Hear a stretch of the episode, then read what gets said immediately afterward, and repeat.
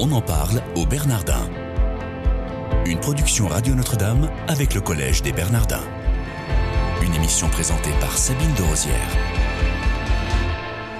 Bonjour à tous, comme tous les matins, on en parle au Bernardin. Nous avons la joie de recevoir aujourd'hui Dominique Leglu. Bonjour madame. Bonjour. Merci d'être avec nous. Vous êtes directrice de la rédaction de Sciences et Avenir. Euh, vous êtes titulaire d'un doctorat en physique nucléaire et en physique des particules. Et vous avez aussi suivi une formation au centre de formation justement des journalistes à Paris. Vous êtes donc une scientifique et une journaliste. Et au Bernardin, vous participez au séminaire euh, Journalisme et bien commun à l'heure des algorithmes. Pour vous, cet engagement, ça consiste en quoi? Ça consiste à mieux comprendre en quoi les algorithmes, qui ne sont rien de magique, qui sont des choses tout à fait mathématiques et techniques, peuvent influer nos comportements et surtout peuvent euh, éventuellement nous manipuler. Oui, vous y voyez un problème à venir. Ah, c'est un problème, c'est un problème actuel. Des exemples très simples.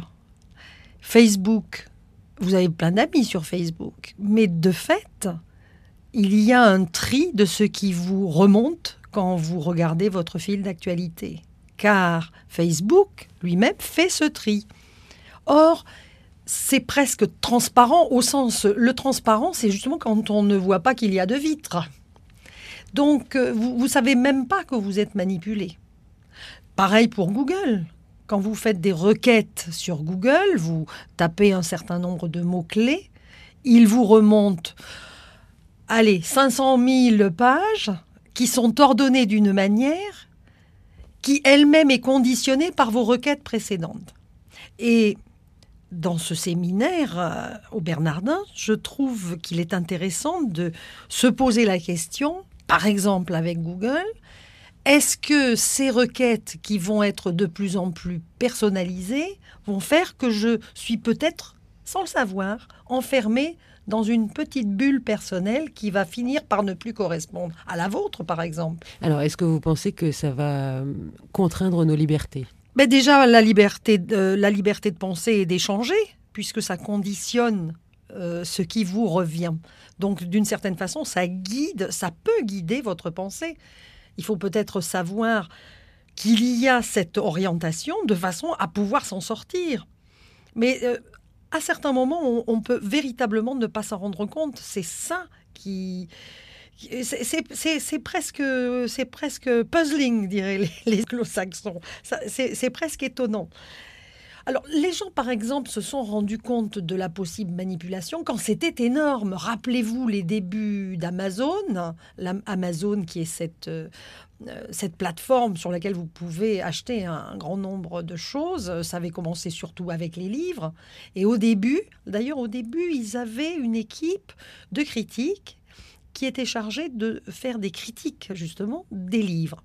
Et puis, petit à petit, ils se sont rendus compte que finalement, il valait mieux qu'ils utilisent les requêtes des internautes sur leurs achats pour fabriquer un conseil qui allait coller encore plus à ce qu'avait déjà cherché euh, l'individu en question. Donc ce serait... Euh, Et là aussi, ils ont utilisé l'aspect collaboratif pour euh, se dédouaner.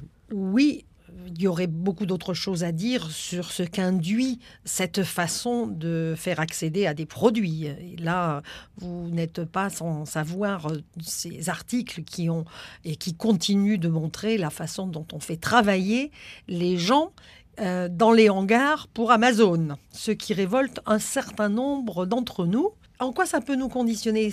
C'est aussi que maintenant, nous voulons tout tout de suite. Je veux un livre, je le veux tout de suite. Oui, il y a un problème de temporalité. Oui, et, qu'est-ce que ça va induire dans la société, dans ceux qui travaillent, euh, mais que vous ne voyez pas forcément? Vous vous imaginez le tableau un peu noir d'ici 50 ans? Écoutez, il y a plein de choses qui sont déjà noires. Et en fait, euh, vous avez euh, des forces contradictoires. À la fois, cette impression, je citais Facebook, de pouvoir communiquer de manière extraordinaire avec d'ailleurs des gens que vous, euh, vous rencontreriez assez peu souvent, mais vous êtes contente de les conserver comme euh, contact. Donc, ça vous ouvre potentiellement. Mais dans le même temps, vous savez bien que vous pouvez être, entre guillemets, victime de requêtes de gens qui ne, veulent, qui ne vous veulent pas forcément du bien.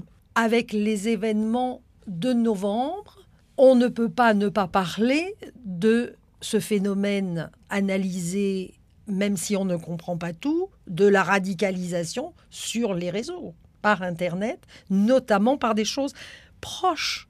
Ça ne veut pas dire qu'il n'y a pas une intervention humaine à quelques moments, mais il peut y avoir euh, propagande sur les réseaux. Qu'est-ce que vous attendez, vous, de ce, ce séminaire Journalisme et bien commun à l'heure des algorithmes? Au moins deux choses. La première, c'est que c'est une réflexion collégiale.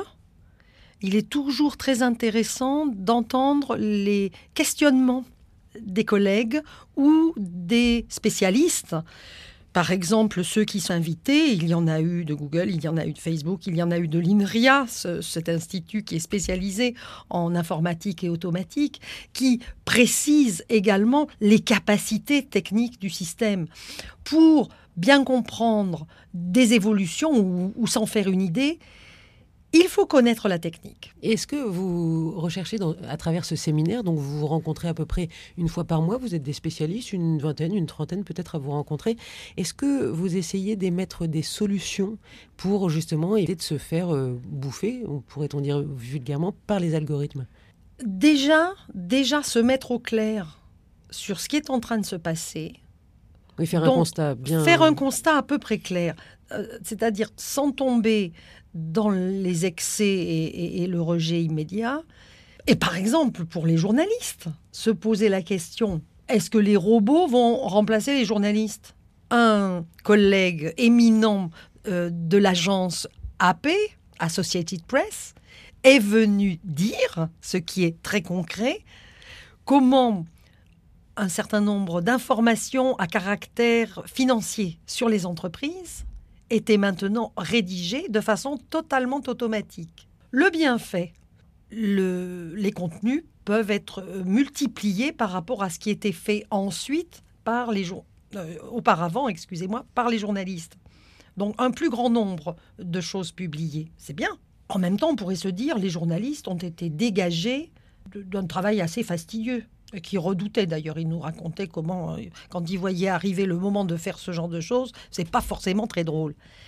Dans le même temps, quelle vérification sur l'information? Il nous sensibilisait, et nous nous sommes tous sensibilisés sur le fait que cette information qui était émise, il y avait, il y avait une petite note quelque part en bas de la page web disant que ça avait été généré de façon automatique et que s'il y avait un problème, il fallait s'adresser à telle ou telle entreprise euh, qui fournit le, le contenu. Qui fournit le contenu. Donc, euh, donc ça, c'est très concret. Même euh, pour des matchs, alors vous savez, les Américains, ils aiment le baseball, c'est les matchs de baseball.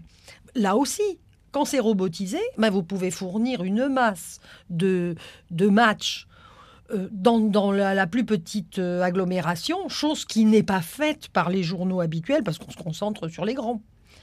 Donc on peut se dire, ah ben formidable, euh, tel petit lieu isolé qui ne se voyait jamais apparaître dans les news, il, a, il, remonte, ça remonte, dans les fils d'actualité. Pourquoi pas? Mais alors, à ce moment-là, on se pose la question, qu'est-ce qui, dans le journalisme, va rester la propriété fondamentale de l'homme, de l'humain Et on peut se dire, alors c'est assez marrant, pour plein de choses, on peut se dire, ah ben écoutez, quand c'est robotisé, si c'est pas trop mal fait, si l'algorithme n'est pas trop mal fait, bah ça se passe plutôt bien. Alors à ce moment-là, on va peut-être garder ce qui est la spécificité humaine, l'erreur est humaine. Gardons notre droit à l'erreur. On en parle au Bernardin aujourd'hui avec Dominique Léglu, qui est directrice de la rédaction de Sciences et Avenir et membre du séminaire Journalisme et bien commun à l'heure des algorithmes. Vous avez organisé pour le Collège des Bernardins en avril 2015 un colloque sur la thématique Dieu et la science. Qu'est-ce que vous avez souhaité démontrer? Démontrer que la science a ses limites. Il faut là aussi savoir lesquelles. Ne pas tout en attendre. Comme dirait ce cher ami Hubert Reeves, les scientifiques ne remplacent pas les curés dit-il de façon directe. Et je suis d'accord. Et il est entendu par la communauté scientifique ou pas? Je l'espère. Dans le même temps, montrer, et c'est une évidence, qu'il y a toujours Et c'est profondément humain, la recherche de ces grandes choses. Qui sommes-nous? Où allons-nous? D'où venons-nous? Le musée de l'homme a ouvert avec ces trois phrases basiques et ça ne se terminera jamais. Et on se posera toujours la question, qui étaient les orateurs de, ce colloque Luc Ferry, Michael Fessel qui travaille euh, à l'école polytechnique en philosophie politique, Yves Coppens, paléoanthropologue. Vous vous doutez que quand il trouve des outils de 100 000 ans, de 1 million d'années, il se demande comment l'humain ou le préhumain qui regardait cet outil le regardait vraiment. Il a lâché le mot pour lui, cet objet, qui est un objet donc de la technique. C'est une technique que de euh, faire un biface ou un grattoir.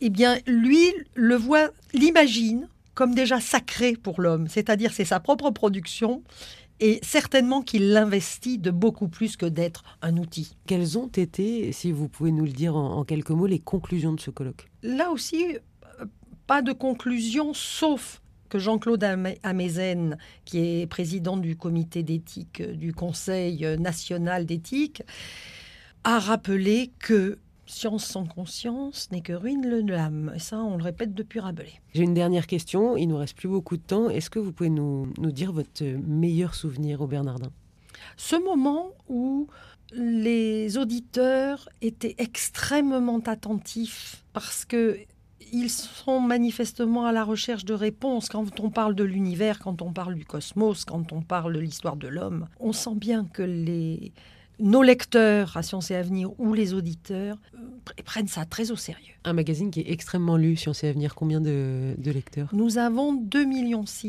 de lecteurs et 1,2 million euh, d'amis Facebook. C'est la fin de cette émission. Merci en tout cas d'être venu nous, nous parler de, de votre participation à ce séminaire Journalisme et bien commun à l'heure des algorithmes. Je vous souhaite une excellente journée.